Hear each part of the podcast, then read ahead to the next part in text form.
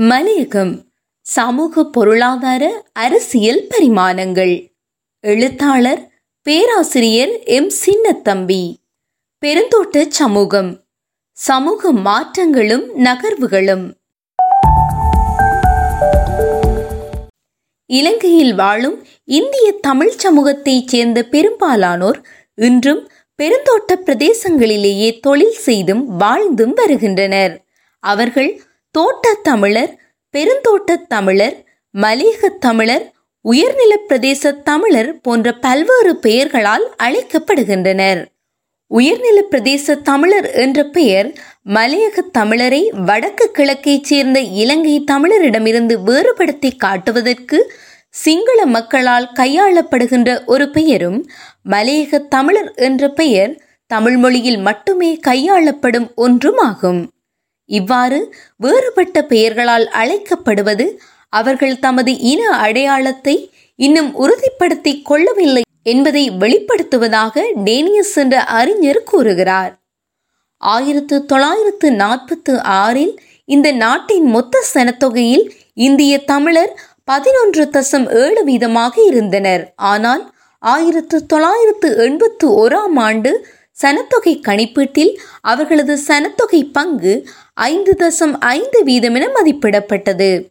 இவ்விரு சனத்தொகை கணிப்பீட்டு ஆண்டுகளுக்கும் இடையே அவர்களது சனத்தொகை பங்கில் வீழ்ச்சி ஏற்பட்டுள்ளமையை இது காட்டுகின்றது. இவ்வீழ்ச்சிக்கு பங்களித்த காரணிகளுள் பின்வருவன முக்கியமானவை ஆகும். ஒன்று இந்திய தமிழர்களுள் ஒரு பகுதியினர் ஸ்ரீமா சாஸ்திரி உடன்படிக்கையின் கீழ் இந்தியாவிற்கு குடிபெயர்ந்து சென்றமை.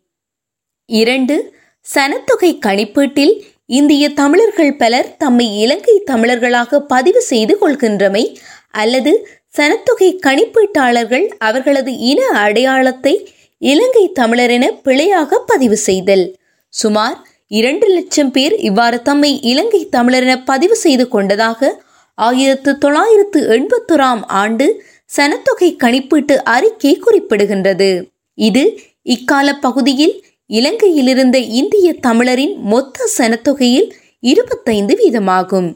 இதையும் கவனத்தில் எடுப்போமாயின் ஆயிரத்து தொள்ளாயிரத்து எண்பத்தொராம் ஆண்டு கணிப்பீட்டின் போது இந்திய தமிழரின் எண்ணிக்கை ஒரு கோடியே இருநூற்று முப்பத்து எட்டாயிரத்து எண்ணூறாகவும் அவர்களது சனத்தொகை பங்கு ஆறு தசம் ஆறு வீதமாகவும் இருந்திருக்கும்.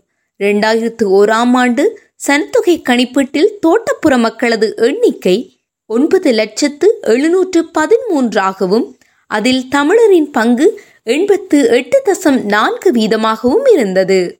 இந்திய தமிழரின் சனத்தொகையில் மாற்றங்கள் ஏற்பட்டு கொண்டிருந்த இக்கால பகுதியில் நாட்டினது மொத்த சனத்தொகையில் அவர்களது சார்பு பங்கு அவர்களது சமூக வகுப்பு சேர்க்கை சமூக நிலைமைகள் என்பவற்றிலும் மாற்றங்கள் ஏற்பட்டு வந்தன.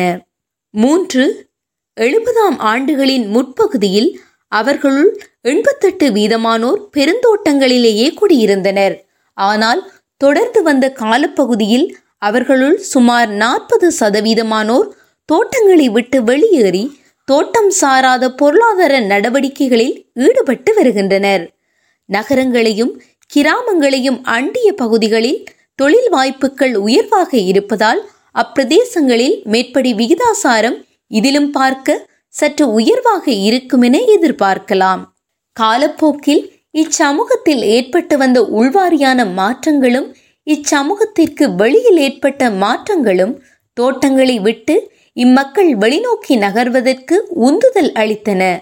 இந்த மாற்றங்களுள் சில பின்வருமாறு ஒன்று தோட்டக்காணிகள் சுவீகரிக்கப்பட்டு அக்காணிகளில் விவசாய பன்முகப்படுத்தல் மேற்கொள்ளப்பட்டதால் பெருந்தோட்ட பயிற்சிகையின் கீழிருந்த காணிகளின் அளவிலும் அங்கு காணப்பட்ட தொழில் வாய்ப்புகளிலும் ஏற்பட்ட வீழ்ச்சி. இரண்டு ஆயிரத்து தொள்ளாயிரத்து எழுபத்தெட்டில் திறந்த அல்லது சந்தை சார்ந்த பொருளாதார கொள்கைகள் அறிமுகம் செய்யப்பட்டதால் தோட்டங்களுக்கு வெளியே உருவாகிய அதிகரித்த தொழில் வாய்ப்புகள் தோட்ட தொழிலாளரின் வெளிநோக்கிய நகர்வை ஊக்குவித்தமை. மூன்று பெருந்தோட்ட தமிழ் சமூகத்துக்குள்ளேயே படித்த ஒரு குழுவினர் உருவாகியமை. நான்கு ஆயிரத்து தொள்ளாயிரத்து எழுபத்தேழாம் ஆயிரத்து தொள்ளாயிரத்து எண்பத்து ஓராம் ஆயிரத்து தொள்ளாயிரத்து எண்பத்து மூன்றாம் ஆண்டுகளில் இடம்பெற்ற இனக்கலவரங்கள் காரணமாக யாழ்ப்பாண சமூகத்தைச் சேர்ந்த தமிழ் ஆசிரியர்கள் பலர் வடக்கிற்கு இடம்பெயர்ந்து சென்றதால் ஏற்பட்ட வெற்றிடங்கள் படித்த மலையக இளைஞர்களால் நிரப்பப்பட்டமை. ஐந்து தோட்டங்கள் தனியார் மயமாக்கப்பட்டதால் தோட்டங்களில் தொழில் வாய்ப்புகளுக்கு உத்தரவாதம் இல்லாது போனமை. ஆறு படித்த மலையக தமிழ் இளைஞர்கள் தமது பெற்றோர்களைப் போலன்றி தோட்டங்களில் வேலை செய்வதற்கு காட்டும் தயக்கம் அல்லது விருப்பமின்மை. தோட்ட இளைஞர்கள் இன்று தோட்டப்புறங்களில் உள்ள சிறு நகரங்களிலும் கொழும்பு கண்டி போன்ற பெருநகரங்களிலும் விவசாயம் உட்பட பல்வேறு பொருளாதார நடவடிக்கைகளில் ஈடுபடுவதில் அதிக ஆர்வம் காட்டி வருகின்றனர். தோட்டப்புற கல்வியில் ஏற்பட்டு வந்துள்ள மாற்றங்களும் முன்னேற்றங்களும் இச்சமூகத்தைச் சேர்ந்த இளைஞர்களிடையே ஒரு மேல்நோக்கிய அசைவினை ஏற்படுத்தியுள்ளன.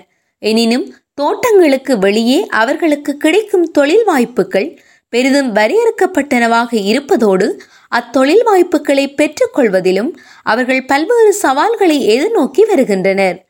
அவ்வித தொழில்களில் இணைந்து கொள்வதற்கு பொருத்தமான கல்வி தகமைகளும் வேறு வினைத்திறன்களும் அவர்களிடம் இல்லாதிருப்பது இதற்கொரு முக்கிய காரணமாக இருக்கலாம். சுயதொழில் முயற்சிகளை மேற்கொண்டு வருமானம் ஈட்டிக்கொள்வதற்கு தேவையான கடன் வசதிகளும் வேறு மூலதன சாதனங்களும் அவ்வித தொழில் நடவடிக்கைகளை கொண்டு நடத்துவதற்குமான இடவசதிகளும் அவர்களிடம் இல்லாததால் சுயதொழிலில் ஈடுபட்டு வருமானம் ஈட்டிக்கொள்ளும் வாய்ப்பும் அவர்களுக்கு இருப்பதில்லை. தலைமை வகிக்கும் பண்புகள் போட்டி மெனப்பாங்கு என்பன அவர்களிடையே போதுமான அளவு இல்லாதிருப்பதும் இதற்கு பங்களிக்கும் இன்னொரு காரணியாகும். மேற்படி பிரச்சனைகள் பல காணப்படுகின்ற நிலையிலும் அண்மை காலங்களில் தோட்டத் தொழில் தவிர்ந்த ஆசிரிய தொழில் அலுவலகம் சார்ந்த வேலைகள் போன்றன அவர்களிடையே பிரசித்தம் பெற்று வருகின்றன. ஆனால் இவ்வித தொழில் வாய்ப்புகளை ஒரு சில இளைஞர்கள் மட்டுமே பெற்றுக்கொள்ளக்கூடியதாக உள்ளது. சில இளைஞர்கள் கொழும்பு உட்பட வேறு நகரங்களிலும் கடைசி பந்திகளாகவும் தற்காலிக வேலையாட்களாகவும் தொழில் புரிகின்றனர்.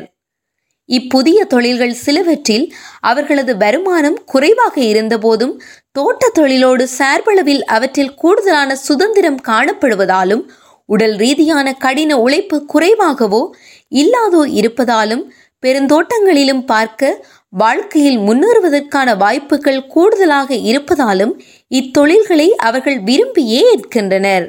வறிய குடும்பங்களைச் சேர்ந்த பல பெற்றோர்கள் தமது பிள்ளைகளை அதிலும் குறிப்பாக பெண் பிள்ளைகளை நகர்ப்புறங்களில் வாழும் சற்று வசதி வாய்ந்த குடும்பங்களில் வீட்டு வேலை செய்வதற்காக அனுப்புகின்றனர்.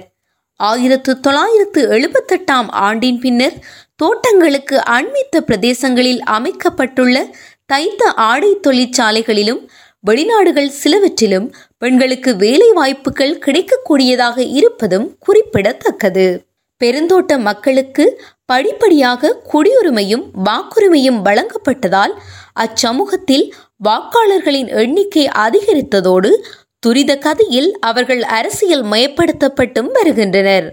மேற்படி மாற்றங்களினால் இச்சமூகத்துக்குள்ளேயே வளர்ச்சியடைந்து வரும் புதிய சமூக குழுக்கள் வெகு விரைவிலேயே இச்சமூகத்தின் அரசியல் பங்கெடுப்பில் மாற்றங்களை ஏற்படுத்தும் என எதிர்பார்க்கலாம். இதுவரை காலமும் முற்றிலும் சாதி செல்வம் சொத்துரிமை என்பவற்றையே அடிப்படையாக கொண்டிருக்கும் மலையக தலைமைத்துவம் புதிதாக உருவாகி வரும் சமூக குழுக்களினது எதிர்பார்ப்புகளையும் விருப்பங்களையும் பிரதிபலிக்குமா என்பது பற்றி ஐயப்பாடு தோன்றியுள்ளது.